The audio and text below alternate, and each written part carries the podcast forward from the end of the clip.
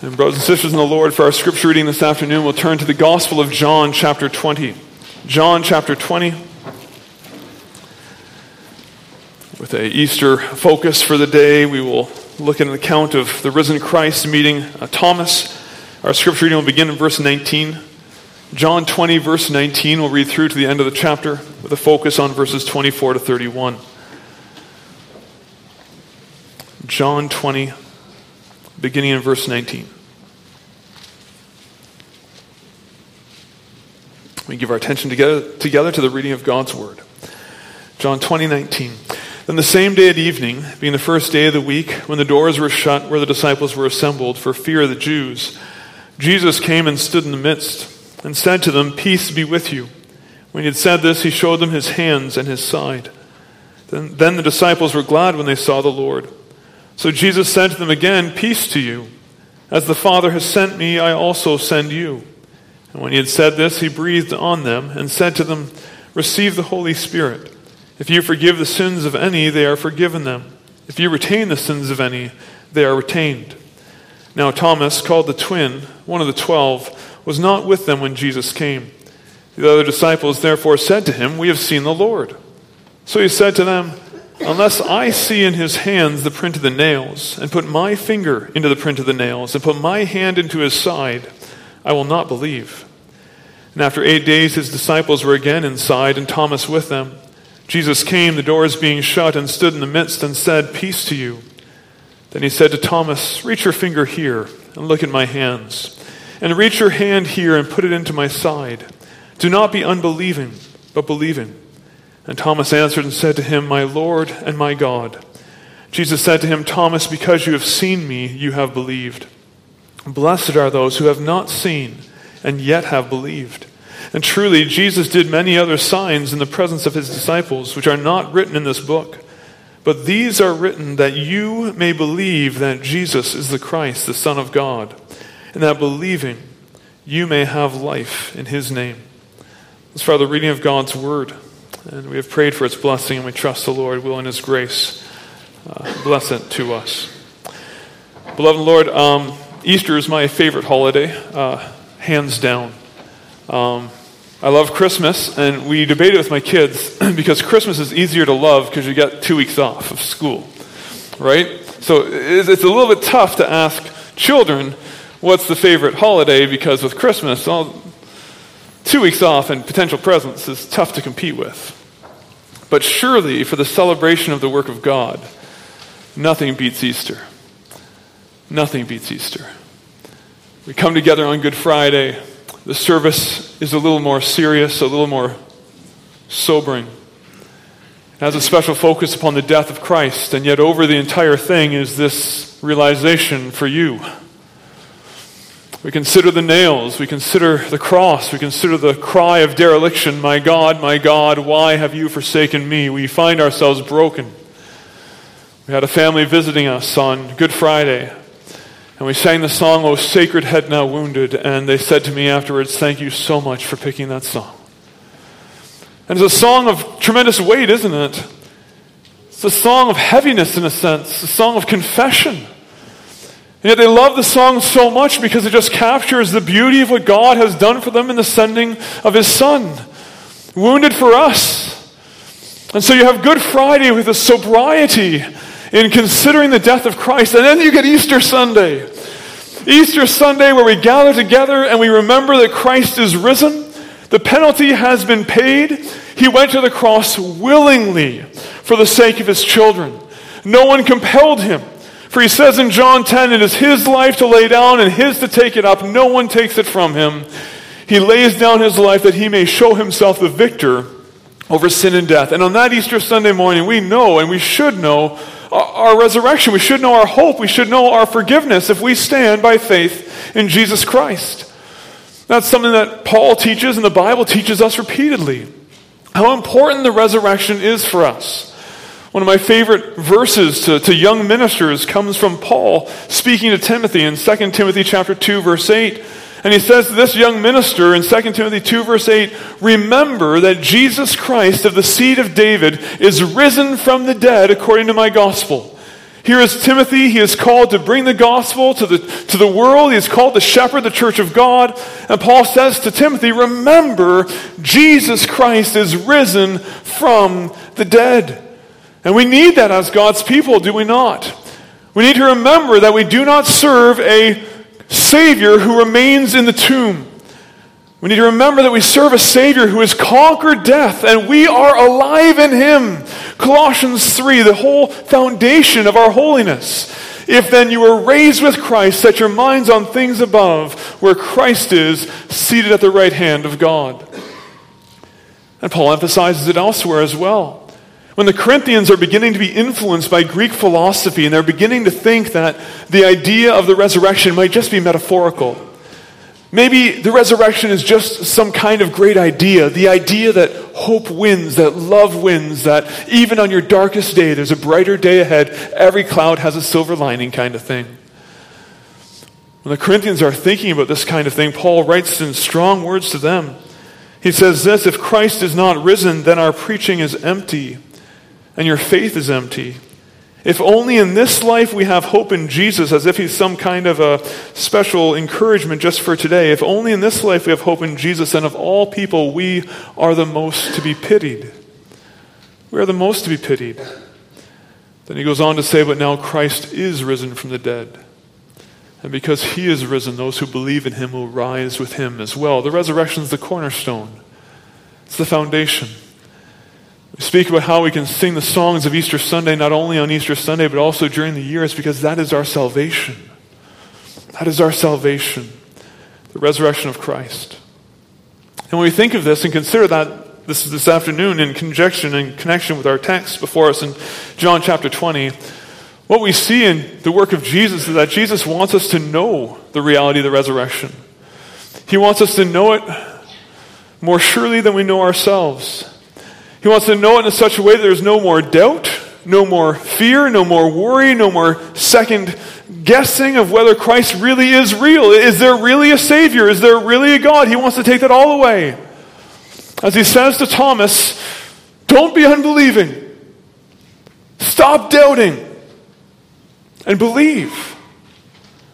The call that we have to do in our lives as Christians today, and the call you have to do if you're considering the Christian faith today, to realize that God calls you to a position where you know beyond a shadow of a doubt that Christ is real, that He died upon the cross for sinners, and that He did not remain in the grave but rose victorious over all. And we serve a living Savior. And that is to be the bedrock of our faith, the bedrock of our hope that Christ is alive and therefore, by the grace of God, so are all who believe in him. We're going to look at that this afternoon in, in three sections as we see uh, in our bulletins before us as well. First, we'll see the doubting disciple, or the doubting Thomas, we could say. Secondly, we'll see the gentle Savior, or the love of the Savior. And then we'll see finally a admonition or a summons uh, to faith. We'll look first at a doubting disciple. You ever notice how sometimes, uh, or you ever felt sometimes that in the Bible, uh, God shows us the failings of his disciples just for us. You ever thought that? One of my favorite portions of the Canons of Dort is when they're writing about how we will persevere by God's grace and faith. If God has saved us, we're going to persevere by His grace to the very end. And then it goes on to say, but don't think that means you'll never fall. Because Christians can and do have serious and weighty falls. And then it tells us a few examples, and it says, Consider the fall of Peter. Consider the fall of David.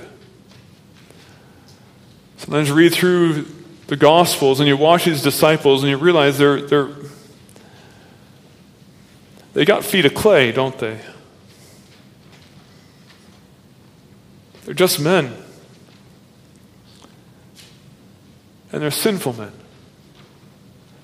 Peter is so bold and impetuous that when Jesus says, You will deny me three times, he says, Never will I deny you. Even if I have to die for you, I will not deny you. And then before a servant girl by a fire,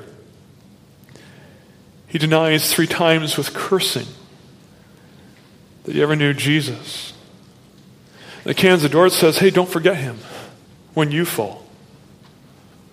Don't forget him when you find yourself not as strong as you thought you were. We have another example of that today in Thomas. Thomas was an interesting disciple. If you try and study him and look at him through the Gospels, you'll find out he, he, he isn't the most optimistic kind of guy. I don't know who you are. I don't know what kind of character you have, but uh, if you sometimes you talk to someone, you say, Are you a glass half full or a glass half empty kind of person? You ever had that question? Are you a glass half full or a glass half empty kind of person? What are you asking when you ask someone that?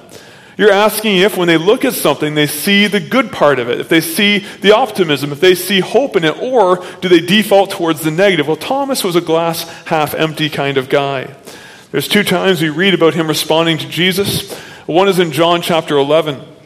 In John chapter 11, the friend of Jesus named Lazarus has died, and Jesus is away from the city where Lazarus died, the city called Bethany. And the messengers come to seek Jesus and call him because his friend is sick. And Jesus waits and he stays in the area where he is with his disciples. And then, when he knows Lazarus has died, he begins to speak to his disciples about how he'll go back to Bethany and, and go and, and visit Lazarus and his sisters. And it's interesting because when Jesus says to his disciples, Let's go back to Bethany now, let's go to the place where Lazarus has died, his disciples are nervous.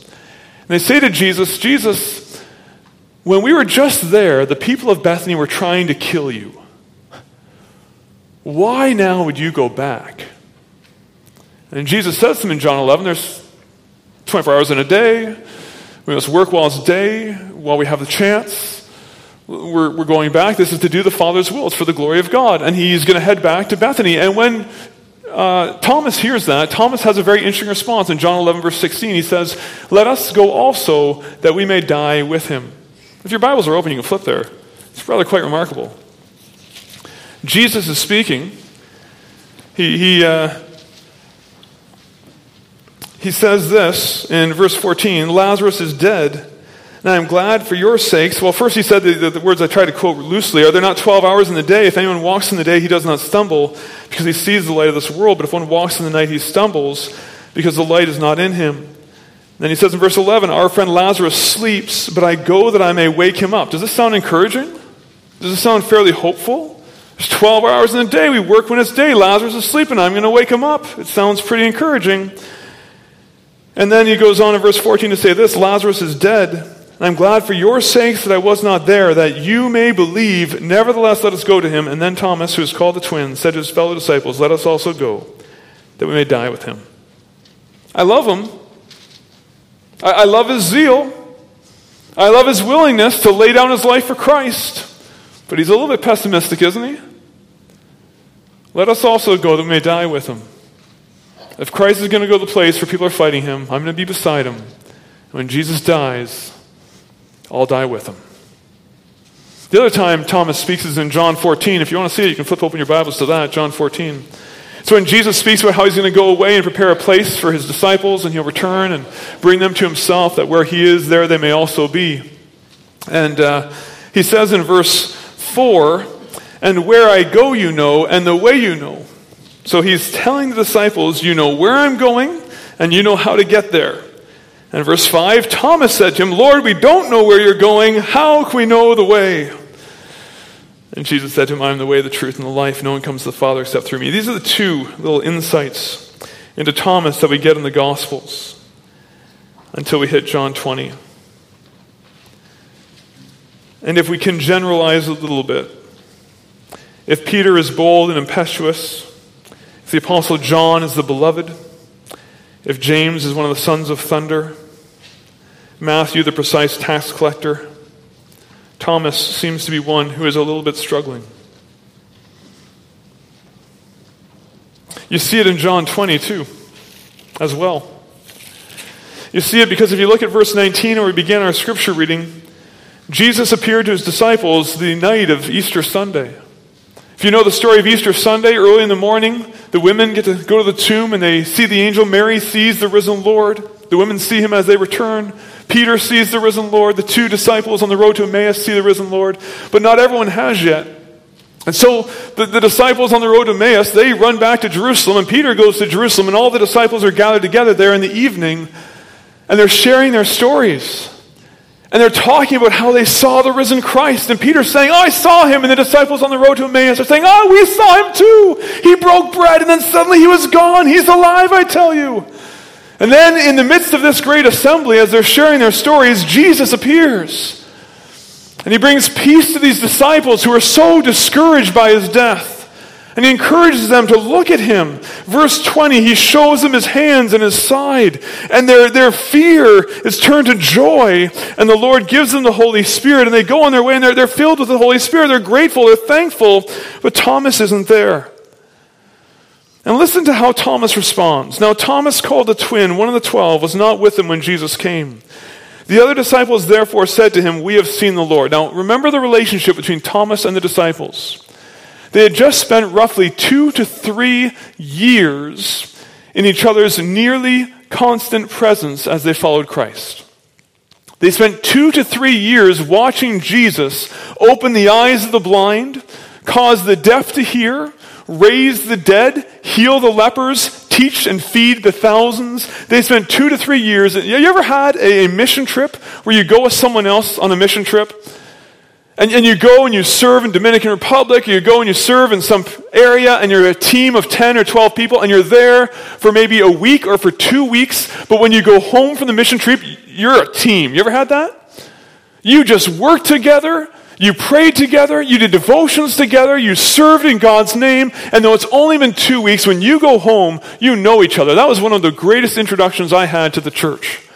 When the Lord began to take hold of me, I got to go on a mission trip with my local church, and I didn't know a single soul of the people who were on that trip. And it was all ages. And yet, when I came home after two weeks of service, I learned what it was to love the people of the church so much because we'd served side by side two weeks.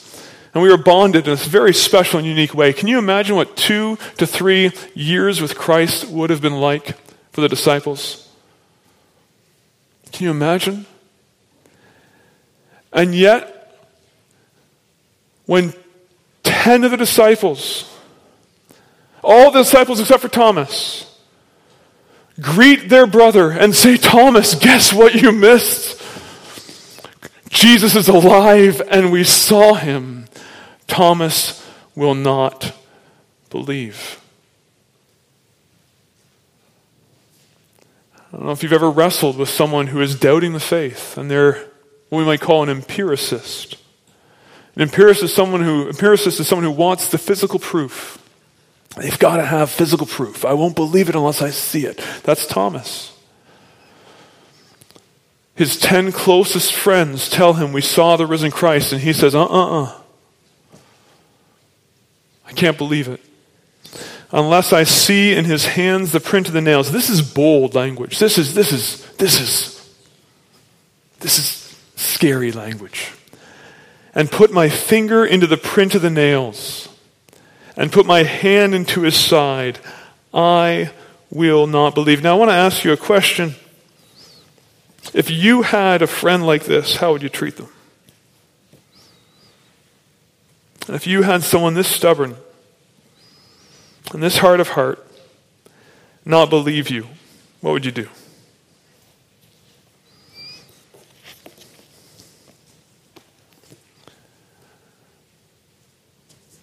You sent 10 witnesses to him. 10 people who could say, We ourselves saw Jesus, and he still didn't believe. What would you do? The reason it's such a beautiful thing that God shows us the disciples in all their living color and all their faults and all their frailties is because you see these individuals who have all their own sins and all their own failings and who fall short in so many ways in themselves. And over against them, you see a Savior who never gives up on them, who never cuts them off, who never throws them away, who never turns them aside, to the contrary, the next time Jesus appears, Thomas is there, and Jesus greets his disciple so hard of heart with the words, Peace to you. You and I have so many failings that we often are led to believe will be the cause for which God will cast us away. And the devil loves to bring up our failings after we've committed them. The devil loves to remind us of all the weakness of our hearts, all the times we haven't believed, all the times we've fallen into sin, all the reasons God would have to say, Enough is enough. No more of you. I will show myself to the ten. But Thomas, your day is past. And instead, what does Jesus do? But he takes this group of disciples, Peter, who denied him three times, the rest who all forsook him and fled, Thomas, who wouldn't believe even when ten people said, Thomas, it's true, we saw it. And he comes back to them and he meets them again and he shows them nothing less than himself. And what does God do for you? Why should you love coming to church? Why should you love gathering with the saints? We sang Psalm 63 at the beginning of the sermon. What is that psalm about? It's about a disciple who is lost and, and, and, in the wilderness and he's thirsty and he longs to see the power of God. So what does he do? He looks for the Lord in the sanctuary to behold his power and his grace. He comes to the place where God meets his people and there, despite all his weakness and all his failings, he gets to see the Lord again. This is who God is. This is who God is for the doubters. This is who God is for the stumblers. This is who God is for the deniers. Who, by God's grace, will meet a Savior who calls them again, who shows them again, who meets them again to confront the hardness of their hearts, whether it's Peter on the shore of the Sea of Galilee. Sorry, yeah, Peter, Peter, son of Jonas, do you love me? Three times. Do you love me? Whether it's Thomas in this little room, put your hand into the holes of my hand. And Jesus hasn't changed. Isn't that a blessing? That Jesus and the way he was before the cross and before the resurrection is the same as Jesus is after the cross and after the resurrection. I don't know if you've ever seen someone in power goes to their head. Huh? Maybe you used to be really, really good friends, and then some time has passed, and, and they got some really swanky job, or they became a, a big name politician, and you see them again, and they're just too good for you. They don't have time for you anymore. You ever wonder if Christ will still have time for sinners when he sits in glory at the right hand of the Father? Do you ever wonder if you have time for sinners when he's paid the price on the cross and he's finished all his suffering and now he enters into the glory that he had had since eternity in heavenly places? He answers the question, doesn't he? He answers the question with Thomas. He answered the question with me. I know times in my life where I have doubted the Lord. I know times in my life where I have said I would rather have my sin than to know what it is to be near to the living Savior. And I have known times in my life when, despite all my failings, the risen Christ has met me again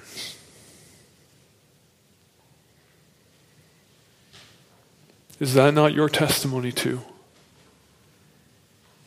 We're in the second point, the gentle Savior, but Jesus comes along to Thomas and he says the very things Thomas, it was an audacious claim. I, I want you to think about what he's saying. Christ was nailed to the cross, it wasn't a fake. The nails were driven right through the, the, the wrist palms of the hand. Another nail was driven through the feet, overlapped upon the cross. A, a spear. Remember this, this, this, is, this, is, this is horrible. But you remember how when they wanted to make sure Jesus was dead, they took a spear and they stabbed him and blood and water flowed out of his side? Thomas knows the injury from that spear stabbing was so large that he could stick his whole hand into the side of Christ. That's what he says. Can you imagine saying that of someone? Unless I can stick my hand into the injury that they got hanging up on the cross, I won't believe they're alive.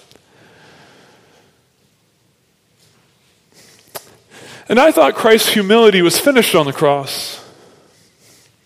I thought on the cross he was humbled in the very humblest of places, that he became obedient even unto death. I thought after the cross it was all exaltation, and yet here he is, and he comes before his struggling disciple, and he says, Go ahead, Thomas. Put your fingers into the holes that the nails have made. Stick your hand into the, the, the open wound, which is healed, of course, but still somehow there on his side. Don't be unbelieving, but believing. What is the love of Jesus? What is the love of Jesus?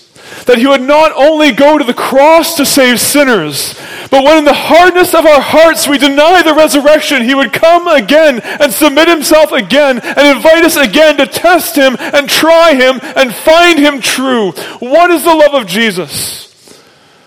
that he will not stop pursuing the wandering sheep. What is the love of Jesus when he will not stop pursuing you? Because I tell you this day, he will not. He has promised that no one can snatch the sheep from his hand. He has promised of all the Father gave him, he lost not one. Do you know what that means for you? It means when you find your weakness, when you know you're struggling, when your soul is laid bare, the Savior, the risen Lord, won't leave you. He won't forsake you. He will pursue you. He will find you. He will call you home, and you will fall on your knees and you will cry out, My Lord and my God. And you have no other choice. What a Savior. We don't know what happened definitively to Thomas and the other disciples. That the Bible ends before it tells us the history and where all the disciples go and what all of them do. But you know what church history says of Thomas? It says he became a missionary to India. That he went to the east and brought the gospel to people east of Israel until one day he laid down his life for the cause of Christ. According to church history, every single one of the apostles, except for John, laid down their life for the testimony of Jesus Christ. The pessimist, the doubter, the one who said, Let us go and die with him, would one day die for Jesus, but he wouldn't die as a pessimist. And he wouldn't die as a doubter. He would die as a man of faith who knew what it was to meet the risen Lord. This is our God. This is the Jesus we are called to worship.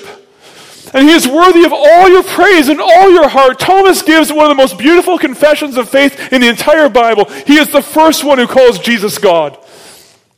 My Lord and my God. All his inhibitions, all his doubts are gone. He sees Jesus more clearly than he's ever seen him before. And he praises him. What about you? What does it mean that God loves you when you have walked away from Him? What does it mean that God cares for you when you have doubted Him? What does it mean that God pursues you even when you've said, I'd rather have sin than have Jesus? What does it mean when you find grace again through the crucified and risen Savior? It should mean one thing that you learn what it is to fall on your face and cry out, My Lord and my God. And every time we gather here and every time we worship, that is what we are called to do. You are called to come into the presence of Almighty God and worship. Because no one else is worthy. No one else. Now, you don't have the same privileges that Thomas had. Or do you? You know, we have empiricists here still today, and we have empiricists in our country, we have empiricists in our church, and some of us are scientists, maybe, in heart. I won't believe until I can see it for myself. There's a fantastic debate between a man named Greg Bahnsen and Dr. Stein. I can't remember his first name. And Bahnsen's the Christian and Stein is the atheist, and they're debating. And Bahnsen says to Stein at one time, What will it take for you to believe in the Lord. And it's an incredible debate because during the debate, Bahnsen begins to recognize that the Lord might be working on his opponent and he begins to go for his heart and not just argue the arguments anymore. He goes for his heart. But he says to Stein at one time, What would it take for you to believe that God is real, that Christ is his son? And Stein says to him, If this podium right here was suddenly to levitate in the air with no strings and no wires, then I believe in God. And Bahnsen says, No, Stein, you wouldn't. If that podium was to levitate in the air right now with no strings and no wires, you would go home saying to yourself, How in the world did Bahnsen make it levitate? But you wouldn't believe. In the book of Luke, Jesus tells a story of a man named Lazarus, who's a poor man. And he has lived his life at the gate of a rich man's house, and they both die. And the rich man goes to hell, and Lazarus goes to heaven. And hell is such a place of torturous horror. The rich man asks first if Lazarus could dip his finger into water and put it into his mouth to quench his thirst. And when that is not allowed because there's a great gulf between them, the rich man says, Then please send Lazarus to my family, send him to my brothers, that they may not come to this place of torment. And Abraham says to the rich man who is suffering in hell, Your brothers have Moses and the prophets. Let them listen to them. And the rich man says, No, they won't listen to Moses and the prophets, but if someone comes back who's risen from the dead, they'll listen to him. And Abraham says, No, if they won't hear Moses, they won't hear even if someone is raised from the dead. Sometimes we think what we need is incontrovertible proof that Jesus is alive. Sometimes we think what we need is what Thomas needed. We need to put our fingers into the nail holes, our hand into the side. That is a beautiful thing, but Jesus says something is better. Verse 29 Thomas, because you have seen me, you have believed. Blessed are those who have not seen and yet have believed. And truly, Jesus did many other signs in the presence of his disciples, which are not written in this book. But these are written that you may believe. Who is John speaking to?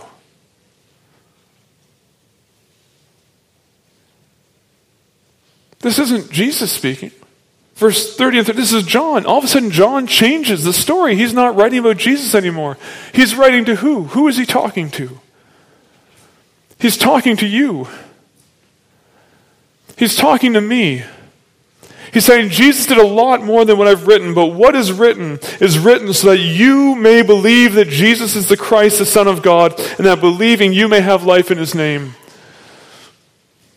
We don't get to handle the risen body of Christ.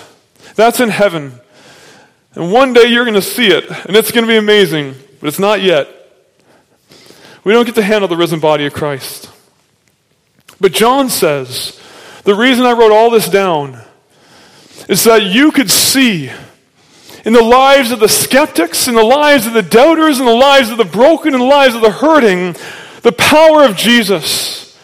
And that when you see it through the stories of what Christ has done, you may be moved from that area of, of doubt, that area of unbelief, to believe in Jesus Christ and have life in his name.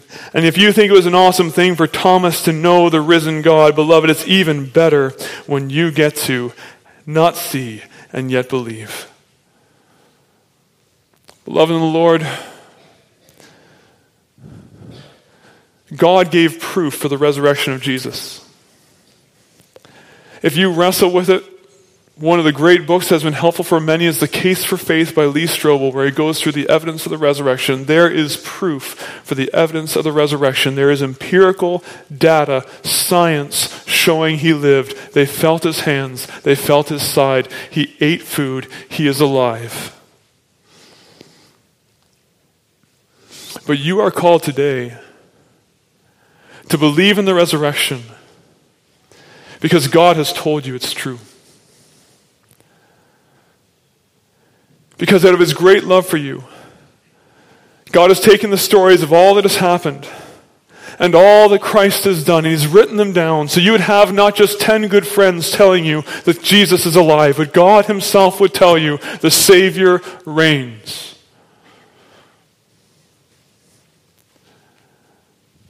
And John writes this so that you would not be unbelieving. How quickly our faith can struggle how quickly we can find ourselves wavering. How quickly we can find ourselves despondent. The glass is half full. How quickly God would come to us and lift up our eyes and show us Jesus again. And say, Oh, you have little faith. Don't be afraid. It's the Father's good pleasure to give you the kingdom. The Church is called to be a place of faith. Christians are called to be men and women of courage, of belief, of certainty, because Christ has risen and God has shown it. Beloved Lord, don't be afraid. Don't fear the enemy. Don't fear the foe who tempts you day in and day out. Don't fear the accuser who reminds you of all the sins of your heart. Don't fear the enemy who threatens to kill the body but cannot kill the soul. Your Savior, He's alive. He reigns at God's right hand. And the weak and the faltering and the doubting and the troubled find salvation when they believe in Him. Christ is risen. Fear nothing, but believe in the risen Lord and know you are indeed saved through the grace that is found in Him. Let's join together in prayer.